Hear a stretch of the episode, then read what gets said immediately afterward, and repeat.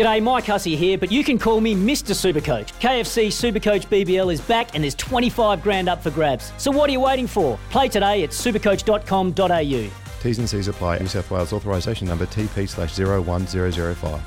Commonwealth Games, less than 100 days to go now, so a host of sports are naming their athletes and their squads uh, for the games. And uh, one of our great teams is the Netball Diamonds, and uh, they'll be looking to get revenge for four years ago when they finished with the silver behind England. They've named their squad, and their coach, Stacey Marinkovich, has been good enough to join us this morning. Morning, Stacey. Morning. I'd imagine this was a pretty tough squad to pick because you've got a lot of talent to pick and you've got to narrow it down. Yeah, absolutely, and I think that's just a credit to what the Suncorp Super Netball is producing and um, the calibre of players that are across the competition.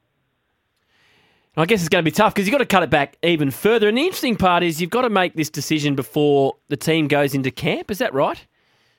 Yeah, it is. So um, I guess that's why we've gone a, a slimmer squad at the moment. Um, is that we do have to make another cut, and um, really, it's I guess a reflective of, of the investment that we've made in, in some of the combinations that we've had at the quad series and, and seeing the progression of some players uh, through the Suncorp Super Netball and, and just seeing what point of difference do we need to keep adding to that variation.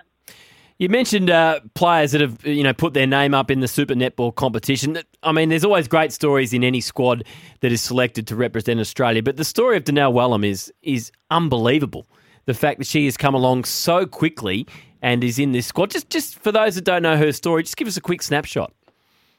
Yeah, I, I guess Donnell played basketball um, as a junior and has only really transitioned to netball uh, in her early 20s. And, and from there, she's been a, a product of uh, the Netball WA State League. Uh, and I guess for her to make that next step, um, she was a train on with the West Coast Fever, but she needed the opportunity to play um, at an elite level. So she went over to the UK and played with the Leeds Rhinos over there, and and then has come back into Australia and fortunately was able to um, be given an, a train on position with the, the Firebirds and then with Romelda Aiken's pregnancy has been given a, a, full contract. So, you know, she's she's a, a player, I guess, that as soon as she's given an opportunity, you can see this competitiveness come out in her and, and a, and a self-confidence that – you know, she goes out and makes the most of it. Have you been surprised by her rise, or uh, did you always see the talent there? I think, you know, for what we'd seen the last couple of years, we knew that there was capacity and, and certainly a capability. I guess the thing that was unseen um, by uh, quite a few people is what did that look like against the absolute elite netballers uh, in the world? And I guess we're seeing that now firsthand. And I think when you see how she's growing game to game. It's certainly that that's not her final destination yet, and uh, I think she's learning an incredible amount in the Firebirds environment. I guess the the other part of the story, we're speaking to Diamonds coach Stacey Marinkovich. It's a great story in terms of where she come from and, and the fact Indigenous woman It's been 32 years since an Indigenous Australian has represented the Diamonds. So that uh, it's a great story in more ways than one. Yeah, absolutely. And I think, you know, that's the part where I guess you, you want to make sure that um, our pathway is, is inclusive, that there's no limitations as to who and, and, I guess where you come from to be able to play at an elite level. And, you know, for Donnell to make that transition and to show, um, you know, the First Nations people that anything is possible, it certainly, I think, shows, you know, a great uh, she's she's a great role, role model, and when you've got perseverance and determination, um, that you know you, can conquer your dreams. It's a very uh, shooter heavy squad that you've named so far. So 18's got to be stripped back to 12 for the Commonwealth Games. Seven of the 18 are shooters. What was the what was the sort of reasoning behind that? Yeah, I guess we actually need to see the balance of our group, and, and once we start to really evolve what the final team looks like, then we can see what combinations we need to put in place. I think there's, you know, an elite caliber of shooters in the competition, which is a credit to the growth of, um, you know, the depth that we've had over the last couple of years. And um, I guess, you know, we've got different makeups and, and how we want to play the game. So just as the season progresses and we start to finalise what midcourt will be feeding them and, and things like that, then we can get a, a better understanding of what we think is going to be the final product. How important is in your squad is is versatility, and is that is that something that, that might have hurt someone like Kim Ravaillion, and why they might have just missed out on selection?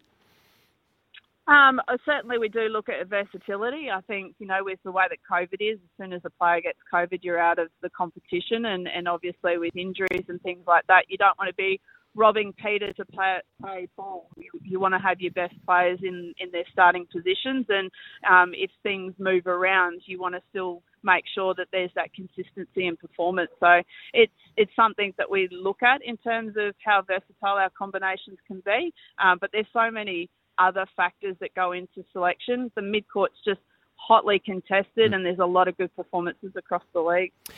And just with Kim, it's been a fantastic return to the court following you know the birth of her first child. She's been playing some great netball, so I'm assuming she must have been pretty close.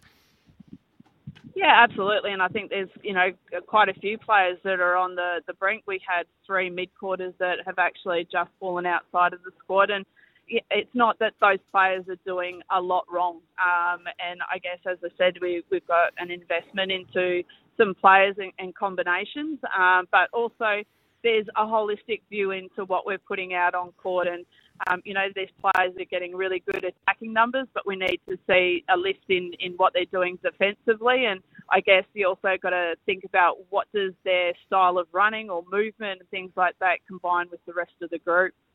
You've obviously played a, a lot of netball as a team since 2018 and, and, and had a, played a lot of successful netball as well. But I guess when it's things like Commonwealth Games, it's not like week to week netball. You don't get the chance to atone uh, within seven days. So it's a, it's a long four year wait when you don't walk away with the, the ultimate reward at, at Commonwealth Games level.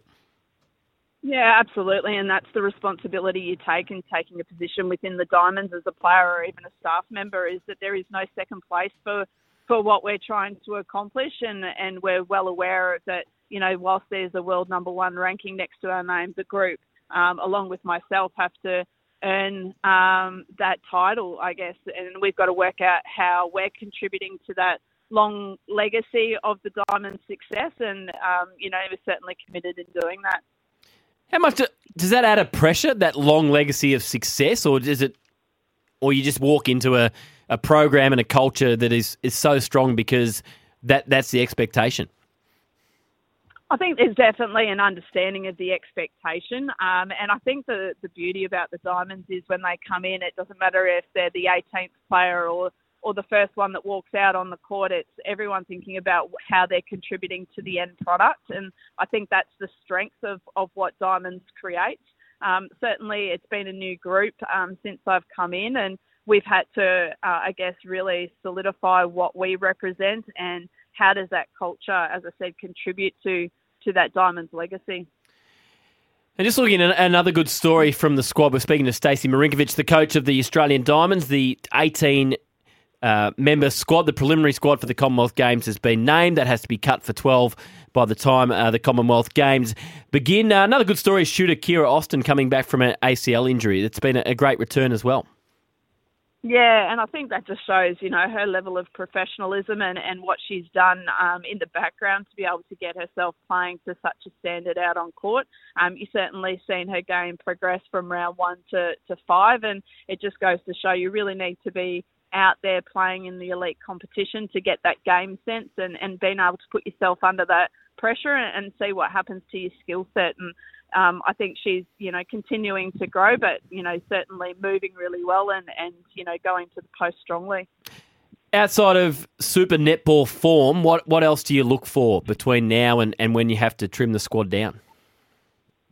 Yeah, I guess, you know, you're looking for now players to really step up their performance and, and that consistency, I guess, holistically across the positions in which they play.